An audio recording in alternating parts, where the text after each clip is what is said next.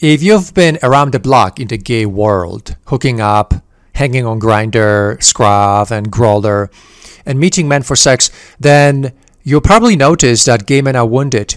Most gay men have something going on in their consciousness. And so today we're going to ask the question if you were wounded, if you were hurt, how would you know that? That's what we're going to talk about in this podcast. My name is Paul Angelo. I'm the founder of the Big Gay Family Social Program, where you meet gay men differently. Our introductions give you an opportunity to get to know each other on a deeper, deeper level. So if you're looking for depth, if you're looking for meaning, then join us. Visit the website biggayfamily.com. So, how do you know, how would you know that you are hurt or traumatized or wounded? The first thing to notice is that you would be operating out of a fragmented self. Think about it this way when we are born as young babies and we are going through our younger years and then puberty and then teenage years and our 20s, what do we crave? We crave connection. The moment that sex comes on board, sex complicates everything. It complicates everything because we have these urges, we have these desires that we want to satisfy.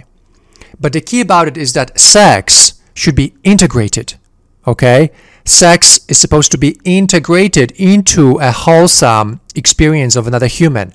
Sex should not be standalone. And so we know that someone is wounded, someone is hurt, when they prioritize one part of human exchange or human connection above all others. So we can say someone is also wounded when they prioritize emotion over sex all the time. And someone is wounded when they prioritize only spirituality. And there are many gay men out there who are super duper spiritual, but then when it comes to emotional connections, they struggle. When it comes to sexuality, they have unresolved issues. So the same applies to all areas of our lives. If we are fragmented, if we are prioritizing just one area of life, in this situation, sex, over emotion, spirit, and the mind, then we know that person has been hurt or wounded. In this situation, shamed. Shame is minimization, shame is reduction, shame is taking something that has multidimensionality and making it one dimensional. And so this is again sexuality when we look at gay men and all the parts of a human being. Obviously there are more there's more to us than sex. But why is it that most gay men look for sexual compatibility.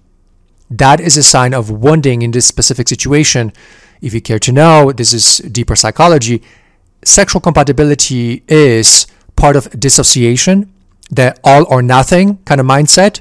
Either you are my perfect total top or the hell with you, or either you're going to do this kinky fetish with me or the hell with you. That is dissociation. But also, we can expand from this into sexual narcissism, Sexual narcissism is the idea that the satisfaction of sex is going to trump everything else. That if someone is sexually happy, that that is the priority, not happiness in, in an all around kind of way. So do you see sexual compatibility drive in the gay culture above all other things. And this, this is how we know that these individuals are exhibiting signs of wounding Imagine the opposite, where gay men are prioritizing emotional connections, spiritual connections, and intellectual conversations, and then sex is interwoven into that.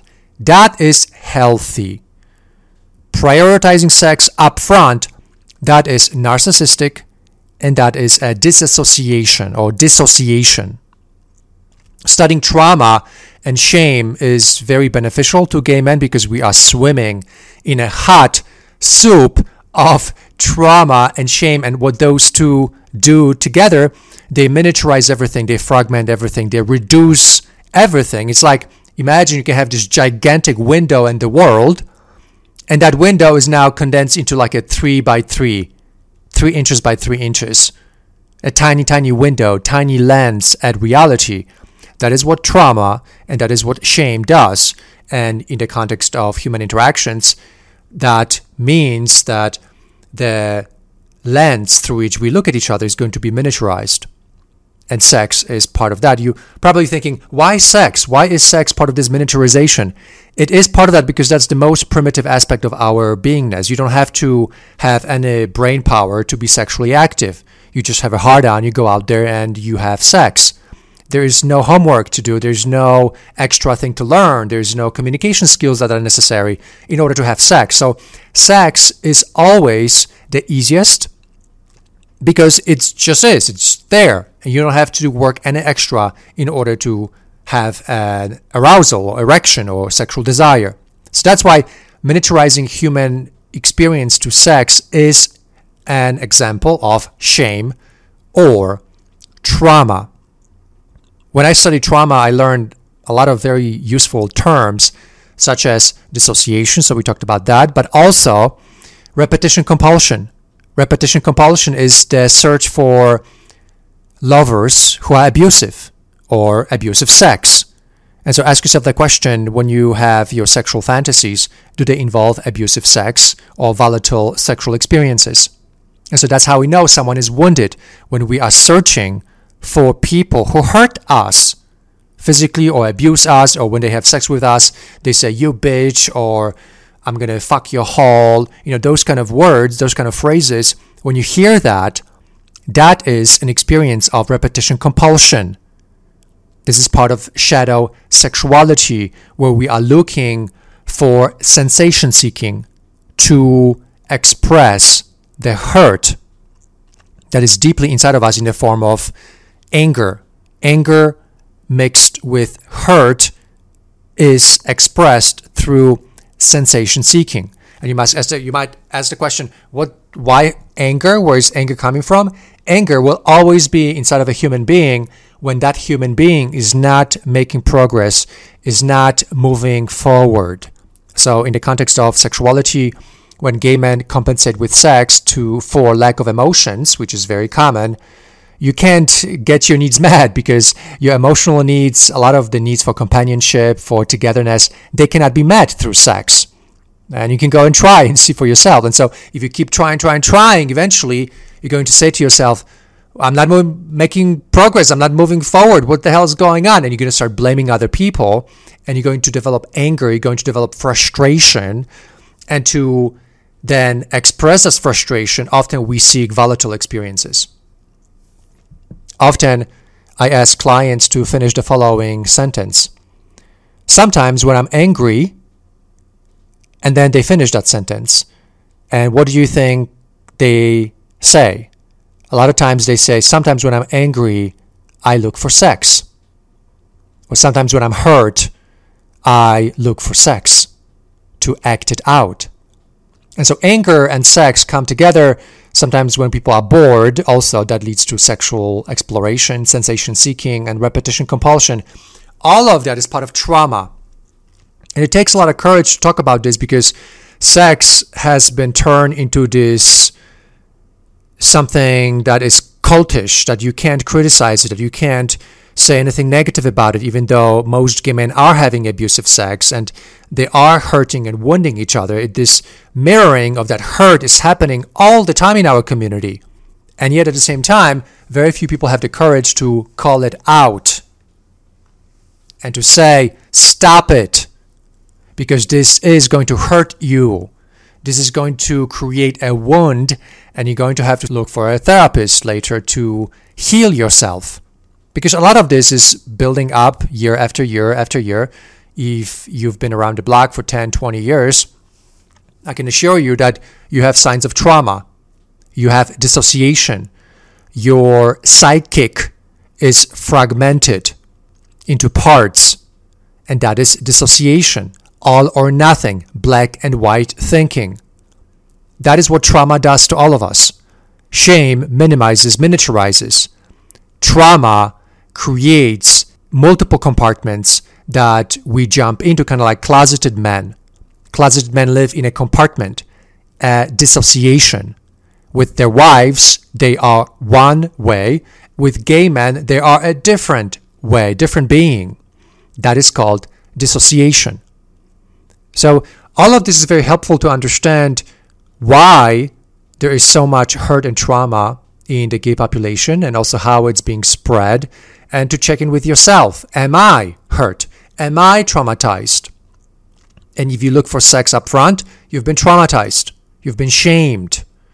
If you are looking for gay men with big penises to have volatile sex with them or abusive sex with them, you have been shamed, you have been traumatized, you have been conditioned to behave in ways that are unhealthy. So, saying a lot of this is not pleasant because we are basically talking about everybody, most gay men live in this world. But we need to bring back logic, we need to bring back reason, we need to bring back sanity to this crazy, chaotic gay world. And if we pretend that nothing is going on while everybody's single, frustrated, and healthy relationships are beyond reach for most gay men, then obviously then it's a lose-lose.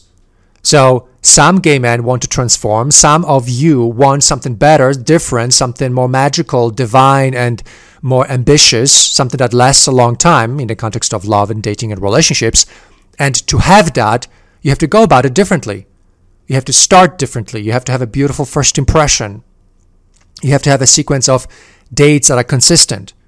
And what do you see in the community? Do you see consistency? Do you see beautiful first impressions? Of course not. You see trauma bonding, which is an experience where both men start with sex and then they adjust their preferences to continue that sexual relationship. Eventually, they negate to see that the other person is not compatible with them emotionally or on the personality type, on the personality level, but they continue because sex is so great. That is trauma bonding. And so, learning about all of this, about why first impression has to be beautiful, so that we avoid trauma bonding. That's why. We need consistency of dates. Why? Because consistency creates trust. And how much of that consistency, two dates every week with the same person, consistently for two, three months, that is what's required for human connection to deepen, to be healthy. But that doesn't exist anymore.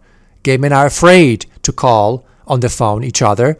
They're afraid to be assertive. They're afraid to want love. And so as a result of that, nothing is working. And that's why we have to have these conversations to bring back clarity to your life about how to go properly about meeting men, connecting with them, and making relationships happen. So you'll need the beautiful first impression, you need consistency across the span of multiple months of dating and coming together, and you're going to be you're going to have to be willing to solve conflicts and overcome tensions and differences. That is what's required. And when people are wounded, when they are hurt, guess what happens? They have difficulty being consistent. They have difficulty trusting. They have difficulty being willing to open up and share who they are and what's going on with them.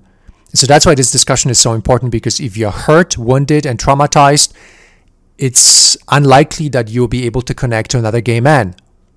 In this situation, you need to address the hurt, address your own inner demons and your shadow, and then things begin to work. So I'm inviting everybody to take their lives seriously, to step outside of hurt and wound and trauma, so that you can have beautiful relationships that last a lifetime. And that has been my work of the past 13, 14 years now. Teaching gay men how to meet each other in a healthy way and create beautiful relationships that last a lifetime. If you're interested in that, then join us at the Big Gay Family Social Program, where we have the infrastructure, we have the methodology, we have the man, we have the protection from toxicity, we have the dating method that creates intimacy and emotional connections. We have all of that ready for you. So join us, visit the website biggayfamily.com, begin your transformation, resolve all your hurt, all your wounding, and create the best relationships of your life. Okay, my friends, I'll be signing off. If you're new to my channel, please subscribe so that we learn together. And I'm looking forward to seeing you in the next podcast. Have a wonderful day, and I'll talk to you soon.